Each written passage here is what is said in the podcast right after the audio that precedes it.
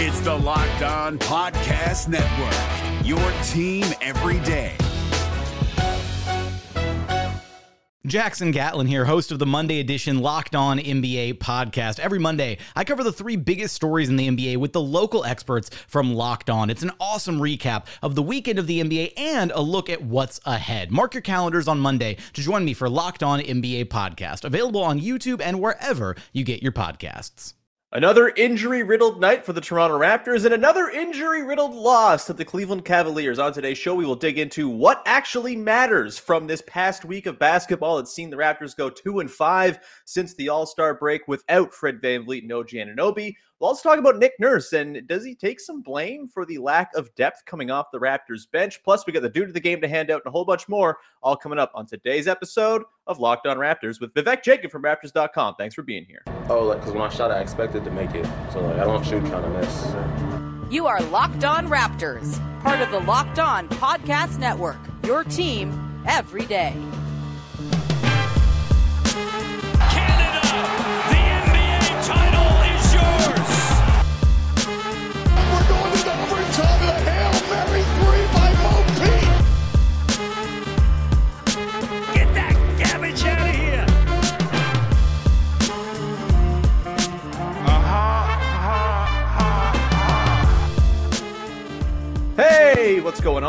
Welcome to episode number 1132 of Locked On Raptors for Monday, March the 7th. I'm your host, Sean Woodley of RaptorsHQ.com. You can find me on Twitter as always at Woodley Sean. You can find the show at Locked On Raptors. And of course, you can find the podcast free and available on all your favorite podcast platforms in audio form. Please go follow, subscribe, rate, review, etc. Plus, you can go to YouTube and hit the big red subscribe button and join the nearly 1,700 satisfied customers who have done the same for Locked On Raptors. So please go and do that. And as always, a big thank you for making us your first listen of the day. All right, on today's show. The Raptors lost again, folks. They lost without Fred VanVleet and OG Anunoby, and also Malachi Flynn in Cleveland on Sunday. A game that had a lot of implications for the standings, and the result of which now kind of leaves the Raptors looking pretty comfortably as the projected seventh seed in the Eastern Conference. We'll dig into that. Uh, plus, it really, really exposed how weak this bench really can be. Uh, here to talk about all that, to handle the due to the game more, is our pal Vivek Jacob from Raptors.com. Big V, how you doing, pal? I'm doing all right.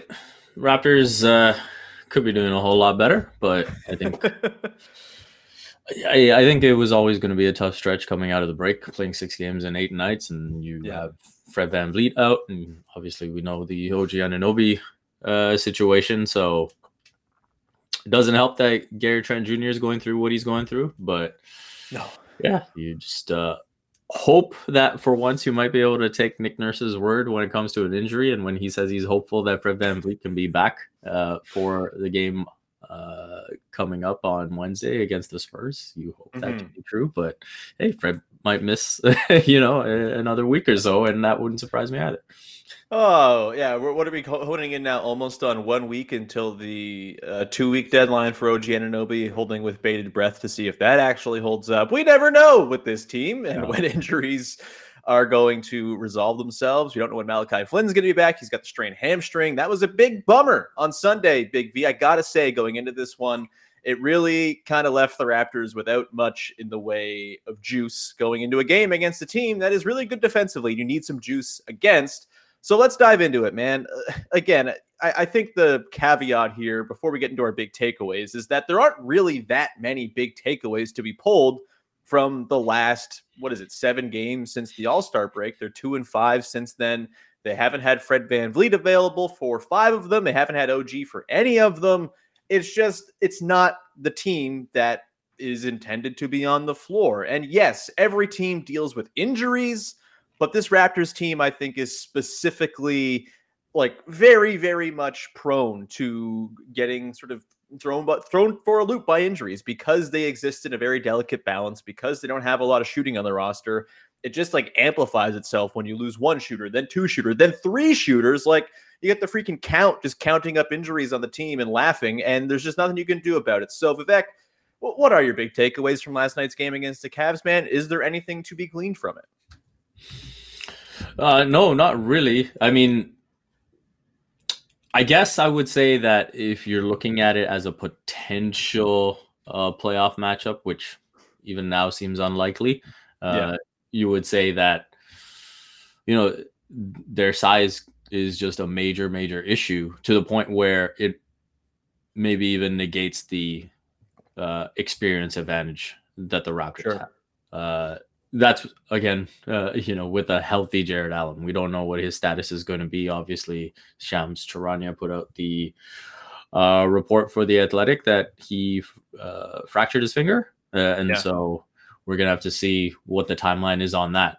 Uh, changes things if he's not in the picture, but obviously the size is a huge issue for the Raptors to contend with, uh, and then the dribble penetration of Darius Garland, and you know maybe uh, one of the overarching themes of the season that carries over into this one is it's one thing to be theoretically switchable where you have all these six eight six nine guys who can theoretically defend multiple positions but if they Mhm. can't stay in front on the perimeter they're really not that switchable then right Right, right. we've seen uh multiple defenders whether it's Scottie Barnes or uh, Chris Boucher to an extent. Even Pascal Siakam uh, got blown by a few times, um, and so when all those guys are getting blown by, you're not that switchable. Yeah, and I think I'd probably like counter back a little bit and say that when they have OG and Fred available, it becomes a lot easier to kind of gear the matchups the way you want. A- And, I mean, they have had success with these sort of tricky, slick guards this season, with OG kind of being their ace in the hole there, right? You think back to the crunch time of that Hawks game where OG was just thrown on Trae Young and was like, "All right, it's time for me to swallow you up and end your world." And they just don't have that right now with OG unavailable. And obviously, Fred's point of attack defense was not there out of the gate from the All Star break, uh, you know, over those two games against the Hornets and the Hawks because he's not 100% healthy. And you would hope that maybe he gets that, you know, on ball defense back to where it's supposed to be whenever he does get back in the lineup. But yeah, right now, they're struggling. That said, you know, you mentioned that you want to, you know, th- like this. Yeah, to be clear, I was talking about Yeah. without those two guys. yeah, no, fair enough. Yeah, A- and, yeah, you go last night with the full six nine lineup, which I think I disagreed with. Honestly, like at least the the iteration of it, I would have preferred to see Precious Achiuwa in there, maybe Thad Young. Thad Young's a weird one because he played poorly last night, really poorly. He was 0-4, uh, didn't really do a whole lot, had four boards. But he feels to me kind of like a supercharged version of last year's DeAndre Bembry, where Bembry looked really good against like what playing alongside good players and looked awful playing alongside bad players because he's like a connector for good players. That that's really what the role for Thad is. So I would have liked to have seen him start, I guess. But either way, they were always going to be overmatched against this Cavs team without the players that they were missing. That said, they hung in pretty well. And as much as people were like lamenting the third quarter, as they really, I think it was like the 648 mark was the last bucket they scored in the third quarter. You look up, mean, they had and cut they it to one. yeah, and they still won the quarter. Like they gave up 14 points over the quarter. The Cavs, to me, like of all these teams in the Eastern Conference, like I, I still maintain that the Raptors and Cavs are a lot closer than their records have shown all this season. Like the Cavs have their issues. They're not a terribly efficient offensive team, despite what Garland does. They're so reliant on Garland, and he's gotten to the point where they're like the 19th best offense in the league, which is amazing. But without him, they don't really have a whole lot else in the way of initiation. As great as Evan Mobley is defensively, he's still not like the ISO scorer that you, you kind of want as like a secondary option. And so i- it's just, I think these two teams are very closely matched right now. And if they were fully healthy, this would be a kick ass game, a kick ass play in game. If it was a 7 8, it would be incredible to watch as a series. Or March 24th, they play again maybe they'll be healthy for that one. That would be swell because I just want to see these two teams at full health go head to head because I do think there's a lot of really interesting matchup stuff going on here. As much as the Cavs present problems to the Raptors, I think the Raptors also present a lot of problems to the Cavs as well with their size sort of at the non-traditional positions where obviously the Cavs are loaded up with the regular spots. They are enormous, you know, enormous and huge. But yeah, it's a it's a bummer because I, I just want to see these two teams go head to head in like an actual sort of meaningful game because none of the games they've played so far this season have had any of that. Yes, like in early November they played a game, but Pascal wasn't back for that one just yet. And, you know, it, it, was a fun one. It came down to the wire, but it still wasn't these complete versions of these teams. Obviously, Boxing Day, you had the uh, four replacement players and four deep bench guys with Yuta Watanabe going off for 26 and 13 or whatever the hell it was. That game meant nothing. And I felt like last, name's, last night's game meant nothing as well, which is a huge bummer. That said, you know, on the point of it meaning nothing, it still feels like there's like a a tide of angsty Raptors fans kind of surging right now as a result of this three game skid. And I'm not just talking like freaks on Twitter with eggs, right? Like uh, people who I respect and like and appreciate and follow getting a little bit alarmist, I think, about where this team sits. They're 34 and 30. They're still well ahead of where we thought they would be. I think success for this season has in many ways already been achieved. Yet I, I, see a lot of like tanking thirst and like, oh man, this team is broken. There's just not like they, they the, the, the, the roster building thing has failed. Like way too early to make any of those declarations. You can have your your thoughts and things like that, but as as far as far as like tanking, it's literally impossible for them to do that now. They're 34 and 30. They're like six wins ahead of the Wizards right now, who are in 11th place. The Wizards might not have six wins in them for the rest of the season, right? Like it's just it's not doable. And yeah, you can tank out and lose in the plane and still have a lottery shot to move up. Guess what? What, happened last year where you jumped up from seventh to fourth does not happen every year, especially when you have the 14th or 13th best odds. It's just not happening. So I, I don't know, man. I, I feel like the overarching sort of feeling about the team is way down on where it should be, considering the reasons, the very explainable reasons why things have gone awry here in the last week or so. I don't know. How are you feeling? Like, are you feeling the doom and gloom and despair that it seems like a wide sector of the fan base is kind of feeling right now? No, to be honest with you, I actually yeah. feel the opposite because right. to me, when they look at Fred VanVleet and say, okay, let's try and get this guy as close as possible to full health, when they look at yep. OG Anunoby and say, let's get this guy as close to full health as possible, to me, they're thinking of the play in and the playoffs. I think they feel fairly comfortable about where they are right now. Mm-hmm. Um, mm-hmm. Obviously, they'd like to move up the standings, but I think you know they are thinking a bit long term and. Uh, or I guess you know, just thinking about the postseason uh, and saying we need those two guys healthy because we're not going to do any winning without them. So, yeah, uh, I I think that's what's uh, foremost for them. And I think last year was just a situation that presented it, itself. And yeah, uh, Masai Ujiri has already said that.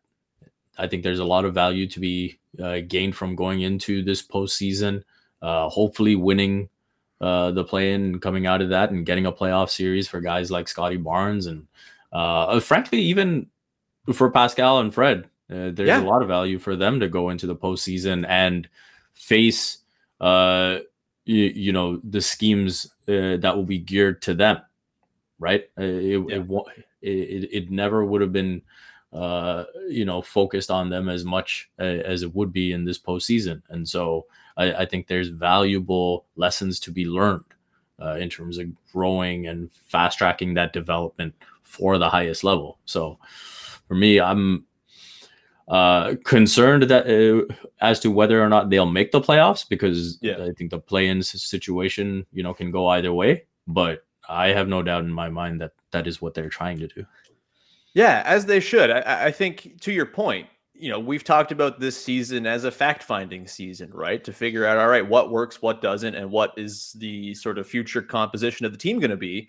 And if you go into this summer without the benefit of high leverage playoff games to actually draw conclusions from about what Pascal can do against defenses that are geared towards him and what Fred can do as a number one as opposed to versus a number two or a number three or whatever, you're going into the offseason with an incomplete evaluation. You don't have enough facts on hand to actually make proper decisions. And so I fully think they're in push for the play in mode. I think it's preserve Fred and OG for those games when they really matter mode. They have a bit of a cushion over the Nets who keep on losing games.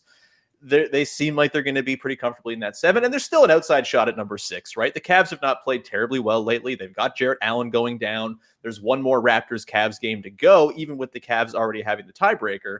So I don't think six is by any means out of the question. It's a long shot at this point, just statistically speaking, with three games to make up with 18 to go, but it's not like it's completely clinched or done or whatever. So and them yeah. having the tiebreaker. Yeah, yeah. So it, it's look, the, the the doom and gloom is insane. frankly, like it's fine. They're, they're going not to be all on brand and or anything, but like if ever it was fine, it's now after a stretch of games where they're looking kind of rough in a season where they've looked more often than not really exciting and tantalizing, and the roughness has come exactly coincided with injuries to very very important players. We've gone too long in the first segment. We're going to continue on here. We're going to dig into the bench in just one second and whether there is some blame to be placed at the feet of Nick Nurse for the lack of options off the bench. We will get to that in one second here. But first, want to tell you about our friends over at Built Bar who are making the best tasting protein bars money can buy. You got to check out Built Bar, man. I am someone who has a sweet tooth and a salt tooth and a snack tooth. And I often find myself around midnight being like, hmm, what am I going to snack on? I, I just like, I'm a little monster. I'm a goblin. Well, guess what? Instead of being a goblin, I am goblin those built bars, baby, because they are a great alternative to the sweet and salty snacks I like to typically indulge in late at night. And they are good for me instead of being uh, not at all good for me with loaded with crap that I don't need in my body. Most built bars contain 130 calories, four grams of sugar, four grams of net carbs, and 17 grams of protein. Compare that to your typical candy bar, which has at least 240 calories at minimum, 30 grams of sugar, and a dozens of net carbs as well. It just is no comparison. Do yourself a favor, get yourself some built bars so you can have that indulgent snack without actually being indulgent. They got tons of great flavors for you as well. They got nut free options for those of you who are uh, have allergies to nuts, and they also have keto friendly. All of them are keto friendly, I should say. So go and check them out. Go to built.com, use the promo code LOCKED15, L O C K E D 1 5, get 15% off your order. That's the promo code LOCKED15 for 15% off at built.com. This is Jake from Locked On. Locked On has teamed up with State Farm to spotlight some of the greatest supporting players in NBA history. After beating the Heat led by LeBron James and Dwyane Wade in 2011, Dirk Nowitzki won an NBA title and proved himself to be one of the greatest basketball players of all time. But there was one player in the starting lineup for the last three games of the finals that helped support Dirk all the way to a championship, JJ Barea. Led by JJ and Jason Terry, the Mavs' second unit proved to be the strength throughout the playoffs, where they led the NBA in bench scoring. But for games 4, 5, and 6 in the NBA Finals, Mavs coach Rick Carlisle inserted Barea into the starting five to help the Mavs space the floor and put more playmaking around Dirk. JJ Barea had a knack for running the pick and roll with Dirk that helped the Mavs score more efficiently on their run to a title. Dirk Nowitzki couldn't score the way he did if he didn't have much needed support from someone like JJ Barea. Sometimes you and I need that kind of support too. Think of State Farm like a pivotal team player. When you need help protecting the things that matter most, remember the jingle and just say, like a good neighbor, State Farm is there. And we continue on here. Your first listen of the day. Uh, ran a little long in that first segment here. I'm hot. I'm hot. But let's uh, let's turn our attention to something that's not so hot, Big V, and that is the bench. Last night, a total of eight points from the one, two, three, four, five, six, six different players who got into the game, including Armoni Brooks making his triumphant debut on a 10 day uh, to start the fourth quarter, no less, because why not? Uh, the only points on the night come from Precious Achiuwa, who himself was a minus 28. I don't necessarily think that tells a whole big much of a big story about Precious's game. Honestly, he had some moments, he had some bad moments. That's typically the Precious Achiuwa roller coaster you're riding. But you posed an interesting question before we hopped on air here, Big B, that I want to sort of entertain because you wanted to entertain it. And that is to do with the bench and the lack of options that are on it right now. The Raptors are like kind of they've bought in so hard to this everybody is six eight and can't shoot thing that they've left themselves with very little in the way of insurance when any of their shooters go down. And we're seeing that come to bear. And like the offense that they're playing is just grimy as hell. And, and I'm curious what you think about this because you posed the question, Vivek. Like, where do you think like is there blame to be laid at anybody's feet for what the bench looks like and the lack of options that have emerged from it is it fair to really say that because at full health i mean malachi flynn has kind of emerged lately Chris Boucher's had himself a great season. Precious Achiuwa's in, improved incrementally all season long. There have been success stories on the bench. They've just been thrust into starting duty quite often. Where are you at with the state of the bench and whether anyone is to blame for its, uh, I don't know, let's say lack of potency? So I would probably start with the front office. I think when I look back on the 2020 21 season and some of the decisions that were made in building that roster. I don't think they had the vision uh, of basketball being played the way they see it now. And Right. and so if they had that same vision, I think certain decisions would have been made differently. Uh, that would have maybe accelerated where this roster is right now. Uh, and so that's where I'd start. the other part of it is, uh, you know, is Nick Nurse too harsh on the bench? Does he not give them enough run? And so a part of me looks at Malachi Flynn and says, it's, it's easy to look now and say, oh, he got these opportunities and he made the most of it. But then I also look back on some opportunities that he got earlier in the season and he didn't take advantage of them. Yeah. Right? Uh, and so, uh, you know, I, I think of a stretch where in late November, he got 12 minutes against Memphis, 14 minutes against Indiana, 15 minutes against Boston, 22 minutes against Memphis, and really did nothing. Yeah. Right. And so uh, he had a start against Philadelphia on December 28th, where he had six points on two of 12. Yeah. So there were opportunities there, and he didn't take advantage of them. I think of someone like Yuta Watanabe, who absolutely fits the mold of what this roster is trying to get uh, from its players, but he hasn't taken advantage of the opportunity. And Yeah. so I look down the line. Svi Mykhailiuk got a huge opportunity uh, the first half of the season, right? He kept getting chance after chance after chance. Yeah. Um, and then it, it obviously didn't work out. So I do think that these guys have gotten opportunities. I mean, Delano Banton, he caught fire right at the very beginning. And Yep. then obviously he once he became a known commodity and uh, people knew that he couldn't really operate in the half court, then that became an issue. Um, and so I feel like Nick Nurse gives opportunities. Um, if there's maybe a criticism to be made uh, with regards to the bench development, it would probably be, you know, hey, do they stay in the doghouse for too long? Right. Right. Um, and could he be more flexible there? I think that is probably a valid criticism to be made. But I do think that for the most part, when I look at the last two seasons, opportunities have been given when they've been taken advantage of. He's been happy to ride them. Yeah. right from the beginning, we saw that with Delano Banton. And when they haven't, guess what? You're going to the back of the line. Yeah, I think I'm with you. I, I don't know. I, think if there's a criticism of Nurse, it might be that he can't change his sort of like base instincts as a coach. Like he is always trying to play for the win in whatever game it's in. And that's a great thing to have. It's how you win a lot of regular season games. But he doesn't adapt to the personnel when his guys who kind of know the whole deal, know the scheme inside and out, are not available. And then you have guys who are just thrust into it, and it's a lot to take on. So I wonder if those opportunities are harder to seize for guys like Yuta or Malachi Flynn or whomever, just because it's such a difficult sort of thing to jump into, right? Like the defense is very intricate. The offense, even, you know, they don't run basic pick and roll, right? It's a lot of dribble handoff stuff, a lot of off ball movement, just because they have to try to grease the wheels any way they can. And it's a lot for a guy to step into and just kind of know all the spots to be immediately. So maybe that's the critique is that he doesn't like pare things back when the personnel is not quite there. And I think that's a fair way to go.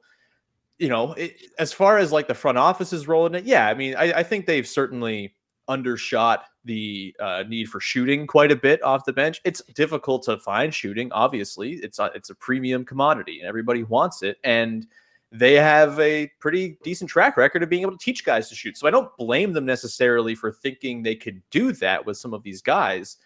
I also happen to think they might just be a little bit early in this sort of bench shadow core development phase, right? Like it, it took some time for them to put together that really excellent bench. They ended up having a good bench for most of their like the Kyle Lowry, DeMar DeRozan era because like the Rudy Gay trade populated a bench for them. They were able to kind of get by with, but like it didn't hold up against good teams at all. It wasn't until you know three four years into the build that they had a bench that was like, oh god, this is formidable. That's outscoring teams by like ten points per 100 possessions when it's on the floor as a five man look. Like it takes time to build that up. And so I think there are pieces there to get excited about. Like I think the Flynn Precious combo as like a potential backbone of your second unit lineups is pretty interesting. Um, you know, I think Thad Young fits into this somewhere, and I think you can stagger in your starters because you have five guys, so you feel pretty good about staggering in. It's just I think they're a little bit early in the development stage, so it's a lot of different factors as it turns out. No one's at full blame. I think you know in some ways, the main guys being so good this season and putting things a little bit ahead of schedule left the front office in the lurch a little bit, being like, oh, damn, we did not prepare for the need to have a bench this important because we didn't really think that we'd be in the ballpark of 40 plus wins and, you know, punching for a potential six seed. Maybe that is kind of revealed in the way they've built this team as well. But you know, I, I, do think that next season things project to be a little bit better, and the year after that a little bit better as well. Like it, it's there's still guys on this team who are so young who have so much growing to do. You know, we haven't even really seen Justin Champagnie in months. like he figures to be a part of it going forward too. He's shown some flashes shooting, which is a thing they desperately need. You know, they'll. I, I do wonder if maybe in like their draft or undrafted free agent targets this year instead of going for the typical long limber dudes who don't shoot. Maybe they go for someone who's a little more of a proven shooter with nothing else to offer. I don't know, but what do you think of sort of the idea that you know this is just kind of part and parcel with being a building team and the fact that they're a little bit ahead of schedule with their main guys is kind of exposing this bench thing to be, to be a problem when it really wasn't even supposed to be something that was worried about at the start of the season I think the ahead of schedule thing is definitely valid. One of the things Bobby Webster talked about after the trade deadline was how that eight game win streak kind of hurt them a little bit because other yeah. teams, uh, you know, when they were shopping around Dragic and a first rounder, other teams were looking at that first rounder and kind of saying, this isn't what we thought it was. yeah. um, and, and so, you know, if, if they were still, you know, a bit behind the eight ball in terms of winning, then maybe you're able to get more value, right? And so uh, I, I think that's fair. Um,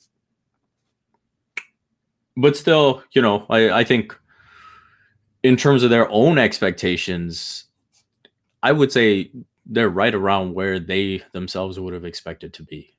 Fair. Um, and you know, in when when that is the case, if you expect it to be in the seven to ten range, um, maybe you didn't expect to, you know, be this well over 500, and maybe you mm-hmm. thought, you know, you'd be flirting with that 500 mark, maybe a little bit below, but still in that seven to 10 range.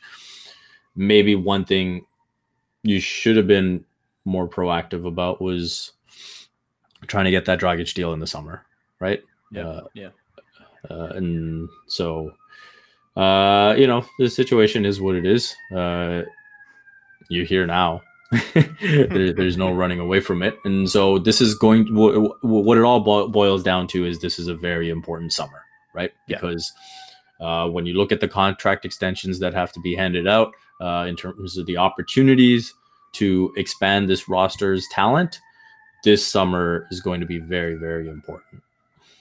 Totally. And look, I think because of the emergence of Malachi Flynn, if this can be a thing and actually sustain itself, I think the bench question becomes a little bit easier to answer because he does solve a lot of the problems, right? He offers some shooting. He can be off ball if you want to have Scottie or Pascal kind of be your backup point guard. And he offers ball handling and creation in a way that very few Raptors bench players have all season long. And so I think you're seeing the pieces come together. It's just, again, it's hard to evaluate it at all when they are unhealthy and don't have the lineups that in theory would be the lineups they're rolling with. And I still maintain like the main five guys start them and like when they're fully healthy, and then like Flynn with Yuta and Precious and Thad and Boucher, and then whatever starter you want to sprinkle in. I am fine with that kind of being the rotation going forward. Khem Birch looked pretty good last night, had himself a better game, I guess. I mean, not really. he was a plus 20, but like God, it's still rough. Uh, maybe he gets excised from things. We can revisit that another day. But um, yeah, that feels like a good place to leave off the bench talk. We've gone a little bit long again. So we're going to come back to this side and quickly close things out with the dude of the game from Raptors Cavs. That's coming up in one sec. But first, want to tell you about our friends over at Bet Online. Uh, football might be over, but basketball is in full steam. You've got pro, pro and college hoop going really, really strong with March Madness just weeks away from all the latest odds, totals, player performance props to where the next coach who's fired is going to land. BetOnline.net is the number one spot for all your sports betting needs. Bet Online remains the best spot for all your sports scores, podcasts, and news this season. And it's not just basketball. BetOnline.net is your source for hockey, boxing, and UFC odds. Eventually, you'll get some baseball in there. You'll have some futures NFL bets. You can go and uh, look at overseas basketball and soccer if you want as well. No limit to the action you can go and check out at Bet Online. Go check out their website today. Use your mobile device as well and check out all the trends in action at Bet Online. It is where the game starts. The NBA playoffs are right around the corner, and Locked On NBA is here daily to keep you caught up with all the late season drama. Every Monday, Jackson Gatlin rounds up the three biggest stories around the league, helping to break down the NBA playoffs. Mark your calendars to listen to Locked On NBA every Monday to be up to date. Locked On NBA, available on YouTube and wherever you get podcasts. Part of the Locked On Podcast Network, your team every day. And we round out your first listen of the day here with the dude of the game, the way we close out every episode of Locked On Raptors after a Toronto Raptors game, giving some love to an unheralded or perhaps very heralded player uh, from the night before. Vivek, you're the guest. I'll turn it to you. Uh, who do you got for the dude of the game? Uh, I'm putting you on the spot here. What you got? Man, dude of the game. I am going to lean towards Chris Boucher. I think that is the correct answer. What a night. yeah, and you know, I think he's definitely someone who's trying to bring more offense to the table uh, mm-hmm. with the bodies that are unavailable right now. You could see um, his aggression in the last game against the Magic, and uh, it's kind of carried over uh, into this one. You hope that that three point shooting is coming through because obviously the Raptors right now need all the threes that they can get. Uh-huh. Uh, and so even if he can just knock down those corner threes uh, that he was getting the looks on, uh, that'll be a big boon. Um, defensively, I, I, think you know there's a bit of a struggle right now, and there's more lapses than you'd like to see. Uh, but offensively, you know the Raptors definitely need him. Uh, and if he can uh, channel uh, the Chris Boucher we saw in Tampa, I think that would help a lot. Yeah, they just need someone with uh, some sort of unconscious energy to put up threes and hopefully hit them. Uh, well, he had three threes last night, half of the Raptors' total threes made, which is sure something. Uh, boy, oh boy, just rough stuff last night, man. Again, totally unrepresentative of what the team actually is. It's a big time bummer. But Chris Boucher is playing really well, man. I, I'm liking the way that you know he kind of felt like he went into a bit of a slump there but the last few it seems like he's kind of got it back a little bit realized okay my role on this team is to be an energy chaos agent and he's doing that quite well. The offensive rebounding, of course, is always wonderful. It really, like the early game offense for the Raptors against the Cavs was basically, all right, let's get some Chris Boucher offensive rebounds and go, um, which was great. Love to see it. Uh, let me ask you, because we have to continually always look forward here on the podcast. Where are you at right now in the whole resign Chris Boucher or not conundrum, which the Raptors are going to come across this offseason? Uh, not so far in the distant, uh, not so far in the near future. I would probably lean towards re-signing him. Yeah, uh, because well, I think first of all, it's because he hasn't played well enough to uh, price himself out. Yeah, uh, and so uh, I think that would be the primary case. And you know, at the level that he'll probably be expected, I think it'll be a fair contract for the Raptors to bring back. Um, mm-hmm. And again, you know, he, he's one of the few guys that you've come to depend off the bench, right? Yeah. And, and so if you can bring any one of those guys back, you do it. Yeah, I think on there too. Like if you can get him for you know something similar to what he's making right now, I, I think you're pretty happy with it. I don't think he's played himself into a position where he's going to be earning a whole lot more than that.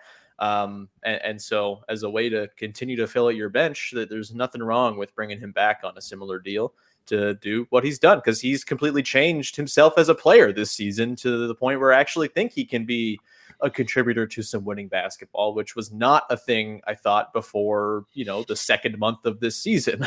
And that's been a, a great transformation for him. So shout out to Chris Boucher. Shout out to you, Big V, for coming to hang out on today's episode of the show. We will wrap it there. Uh, any parting shots, any last words, or anything you'd like to promote before we get out of here? Um, one thing I would like to uh, promote was a, a story I did on the Raptors sort of dealing with this crazy season and everything that's come their way. I spoke with uh, the Raptors director of wellness and development, Alex Auerbach. Uh, Awesome. And so the story is out, and you can check out, you know, everything that kind of goes on. Uh, well, obviously not everything because some of that stuff's got to stay private, but you know, some of the big picture uh, things We just that got Alex has in therapy place. sessions. In it. Uh, uh, some of the big picture things, uh, structures that the Raptors try to have in place uh, to help the players and the staff uh, get through uh, a crazy 82 game season. Hell yeah. Everyone go check that out at raptors.com. Uh, you can find me, of course, on Twitter at Woodley Sean, where you can, uh, you know, see all my dumb tweets. You can also go follow the show on Twitter at Locked On Raptors and subscribe on all the podcast apps and on YouTube. It's all free to subscribe, so please go ahead and do that. We're giving you free stuff. It's why would you not want free stuff? Is what I uh, have to ask. Um, also, just a uh, quick note: we didn't really talk about Scottie Barnes on today's episode. Which, hey, he was really good last night. 19, 12, 6 with three steals, eight of 14. We love to see it, but it's because I didn't want to spoil anything coming up on tomorrow's episode, as Mark Schindler is going to stop by and we are going to evaluate the race for Rookie of the Year between Evan Mobley, Scottie Barnes, Cade Cunningham. Is he in there? Is Franz Wagner in there? We're going to talk all about the Rookie of the Year race and the final stretch towards that award being decided on tomorrow's episode of the podcast. So you have that to look forward to on Tuesday. Until then, thank you so much for tuning in and making us your first listen of the day. Go make your second listen locked on NBA as they are covering every single night of action across the league wonderfully over on that podcast every single night. So go and subscribe on all the podcast apps and on YouTube as well. And with that, we will talk to you again on Tuesday with another episode of Locked On Raptors. Bye bye. I just punched the mic. Ow, ow.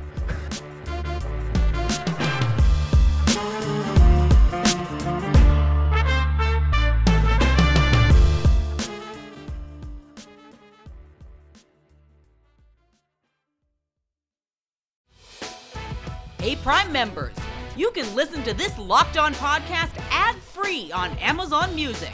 Download the Amazon Music app today.